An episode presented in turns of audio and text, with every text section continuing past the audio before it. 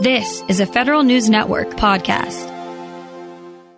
A recent award by the Defense Advanced Research Projects Agency, or DARPA, to the University of Massachusetts is aimed at advancing machine learning in a way that mimics the human mind.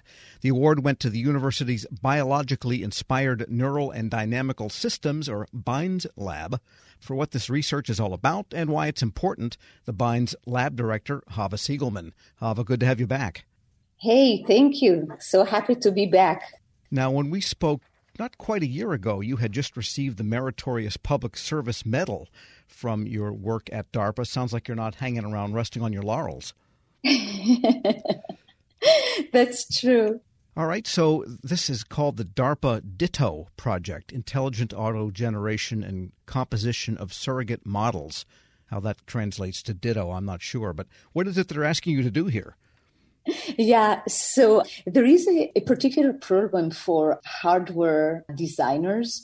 It's correct for everybody, perhaps to the government even more. And the notion is that if you have a large hardware design and you want to add a part, or you want to change parts. So this is a part of the design of the whole hardware circuit. The way that uh, they check for correctness now is they simulate the whole system. So not only they simulate the new part, but they simulate in order to see that the new part works well with the rest. They simulate with great detail the whole thing. What it comes to is that the simulation takes so much time that it becomes not worthwhile to update their system. So it leads to all kind of bad things like not updating the system or postponing until the last moment or wasting many weeks or month in preparation, or worse than all, putting a new part and not testing it well. That can cost to the defense, you know, any error there would be horrible. When you say hardware systems, you mean the entire infrastructure that supports the, the operation of software. So yes. it could be changing a router or changing a processor or that type of thing. Exactly. Changing just part of processor, just part of the hardware operation. So this is really an important thing. And the worry was, is there a way that perhaps with machine learning, we can do the whole simulation faster? And what is the difficulty of simulating hardware systems? Because if you change out something and the software breaks as a result, or some dependency deep in the software logic fails to operate, you know that in two minutes. That is true. But if it's something that the software immediately failed on, you would know that. But uh, typically, when you change hardware, it's the underlying of many systems, and it can be part of the system security, it can be part of some operations that is done, and then you get wrong answer and you cannot notice it because it's deep, deep in. So a lot of the hardware component is something that you'll not immediately no, it's not just, you know, that you write something that goes immediately uh, to the register and does. It may be something much deeper in. It can be actually, in, in our case, hardware that runs airplane because we're working now with Lockheed Martin on that. So it can be hardware that makes sure that things work. And you typically would not be in that situation, but if you need to rely on it, you have to know that it works very well. Sure. So to give another example, suppose you change out something in the panel and these panels are quite complex of a bomber, for example, yeah. then yeah. I mean, just the other day they had a problem in a bomber where they were testing a new missile, and the mechanical mechanism that is supposed to let go of that missile failed to open, so they had to fly home with the same missile still there instead of flying it. That's the type of potential that yes. is, uh, this yes, is all about. It's, it's very possible that there is something deep in the hardware that was not tested correctly. We're speaking with Hava Siegelmann. She is director of the Biologically Inspired Neural and Dynamical Systems Lab at the University of Massachusetts, which just received a DARPA grant. So, since these simulations take so long that they're impractical, what are the possible answers that you're going to explore? So the possible answer is very interesting. We're taking the new parts, which we call that for uh, design under testing, and we take the rest of the system and the rest of the system is what it, it needs to work with. But the rest of the system was already tested before. And what we do is we take the whole rest of the system instead of working in great details on each part, we're simulating this rest part by neural networks. And these neural networks can work much, much faster, have much faster clock cycle. Mm-hmm. And then what we have at the end, given that we're successful, is that we're having the DAT that we have to test, talking with a large neural network that is doing very, very fast the rest of the system. And if we can do that way of emulating the rest of the system by neural network, the design testing should be in hours instead of weeks and months. So you build basically a model of the physical system, you render it as software. Yes, exactly. Okay, and just quickly define neural network. I hear that term a lot, and I'm not quite sure I understand it. Took me 10 years to understand enterprise architecture, so now we hear neural networks a lot. What do they do, and how are they different from other networks? So, uh, neural network is a method of machine learning, and in its heart, it's adaptive technology. So adaptive technology is everything that you have. Uh, a system can be software or hardware, and you can train it. It changes parameters and then it changes its behavior. So it's kind of like a system with the various parameters where the parameters are not necessarily have meaning to the external user. So they're not necessarily velocity and length and depth, but they're all kind of numbers that if you fit in, the system will behave in a way that you want. So this is the basic of adaptive technology. Neural networks is one of the best adaptive technology that we know today, or in, in software, they are the best adaptive technology that we have today. So the fact that the general idea came from human brain, where we have lots of neurons, where we have lots of parts and the neurons are changing and the connection are changing. And every time when we listen and we learn we sleep and consolidate information something is changing in this system.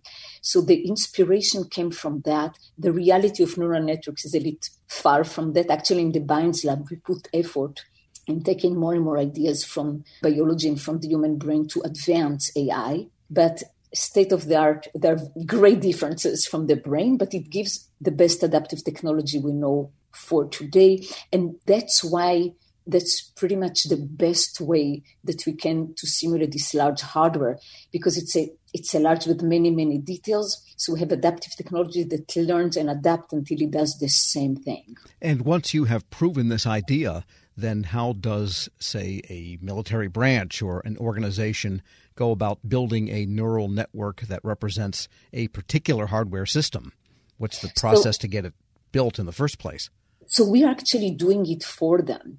So what they will need is to get the box that we're preparing and the way that state of the art actually in, in hardware is that first it's written in software and then there are a few compilers that take it down all the way to hardware what we do we go to the same software in that case, we work in Chisel, which is a programming language for hardware. And we take the same programming language that they go all the way to hardware. We go already to this base. And from that, we take it in neural networks. So we touch the same seed source. So we don't have to start from the hardware. We start from the hardware design. So we're always talking about the design. And what we provide is this black box to take their hardware design make it into a neural network. And then when they have the design under testing, this one we will have to simulate in great, great, great details. And the rest of the system will be able to simulate in various difference of uh, detail and complexity as needed for the simulation.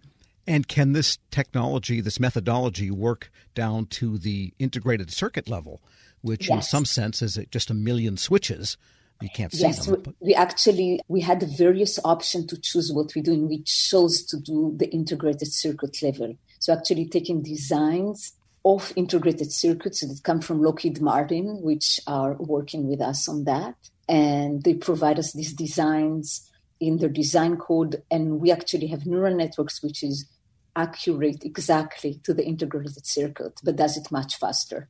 But it could also then go up the scale to the interconnected hardware that makes up a tank or a plane or whatever, yes. a factory. Exactly. Then you can go up level and you can have it under communicating networks that have different parts. So this different part is supposed to work all the way down and up. So you can't answer the age old eternal question is life hardware or software? exactly. I think actually at these days we combine them so much, both in, in reality and life. yes, that's a similar question I asked my biology teacher in high school, but that was well more than a half century ago. So maybe uh, it's just been uh, upgraded to different technologies, the same eternal question. Hava Siegelmann is director of the Biologically Inspired Neural and Dynamical Systems Lab, BIND at the University of Massachusetts. As always, thanks so much. Thank you so much. We'll post this interview along with a link to more information at federalnewsnetwork.com slash Federal Drive. Hear the Federal Drive on your schedule. Subscribe at Apple Podcasts or wherever you get your shows. We now bring you a special presentation from our friends at WAEPA. Shane, thanks for joining us. Can you tell us about WAEPA and your new podcast? Mike, great to see you again. The podcast series, Lessons in Leadership, what we're trying to do is, is take a deeper dive, a different angle into the conversation around leadership with great leaders at all levels of government. Uh, since the 1900s, leadership has been studied in a serious and academic way. Uh, great man theory, the leader follower theory, the inspirational leader, transformational leader, all of these are backward looking um, development of styles, looking at an individual, figuring out how they did leadership, and then translating it into a form that we can use today to learn, to perhaps emulate, copy. But great leaders, they have more than one style. I think, I truly think that a great leader can adapt and transform into the role that's needed at that time. So what we're trying to do is is talk to great leaders and go a level deeper. Tell us about your a story in your past. Tell us an inspiration that really affected your ability to lead others. And this certainly applies in the uh, federal space. The federal government, it's over 2 million employees. Great leaders are throughout the federal government, both at the top and the middle ranks. And what we want to do is ask them to pull inside their memory, pull inside their personal history, find those moments in time when they were changed, they were inspired, they learned something about leadership from another person, perhaps it was uh, from themselves, and they brought that to the workplace and they inspired other and became great leaders. So that's what we're trying to do with the podcast. Okay, so I, I get that you wanted to start with leadership, but what makes leadership such an important topic right now for federal workers? Great question. Leadership today is tested like never before. Um, today's, if I had to put a leadership style, if I had to put names to it, we hear about um, empathetic, we hear transparent, we hear uh, inspirational. So today we have COVID, we have a down economy, we have people we have social uh, injustice that we're dealing with. There are many new factors. And it's drawing like never before on a leader's ability to pull from within themselves and adapt to the current change. So, leadership today is almost brand new again. We're taking all kinds of different styles, attributes, learnings that leaders have. They're looking at the current situation that we're in and understanding how do I move groups of people? How do I move my employees? How do I inspire? How do I get them to the next best place? So I think leadership today, this conversation uh, is extremely relevant, perhaps more relevant than it's been in several decades.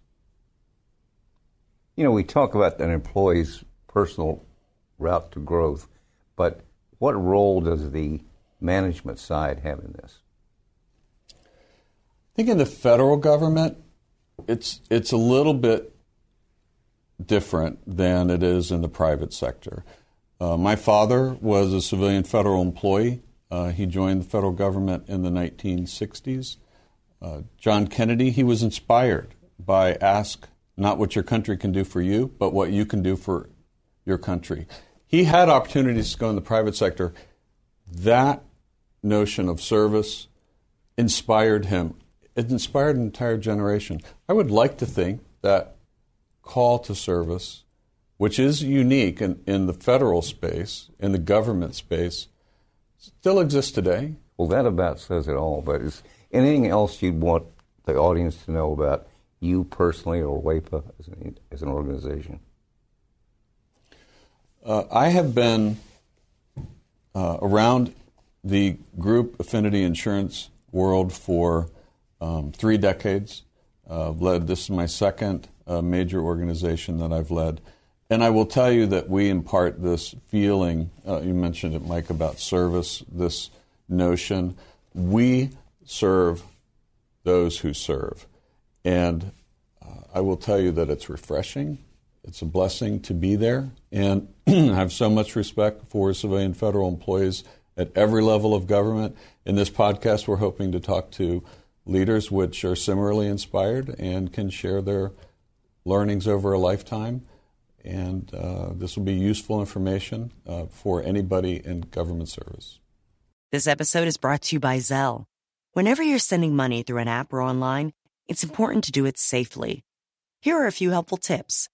First, always make sure you know and trust the person you are sending money to. Second, confirm you have entered their contact details correctly. And finally, if you don't trust the person or your recipient is rushing you to send money right away, think twice before sending money through an app or online. Grab a 30-day free trial of Live by Live Plus, and you'll get unlimited skips, commercial-free music, and all of the podcasts and live streaming events you can handle. Visit livexlive.com slash podcast one to learn more and start your free trial.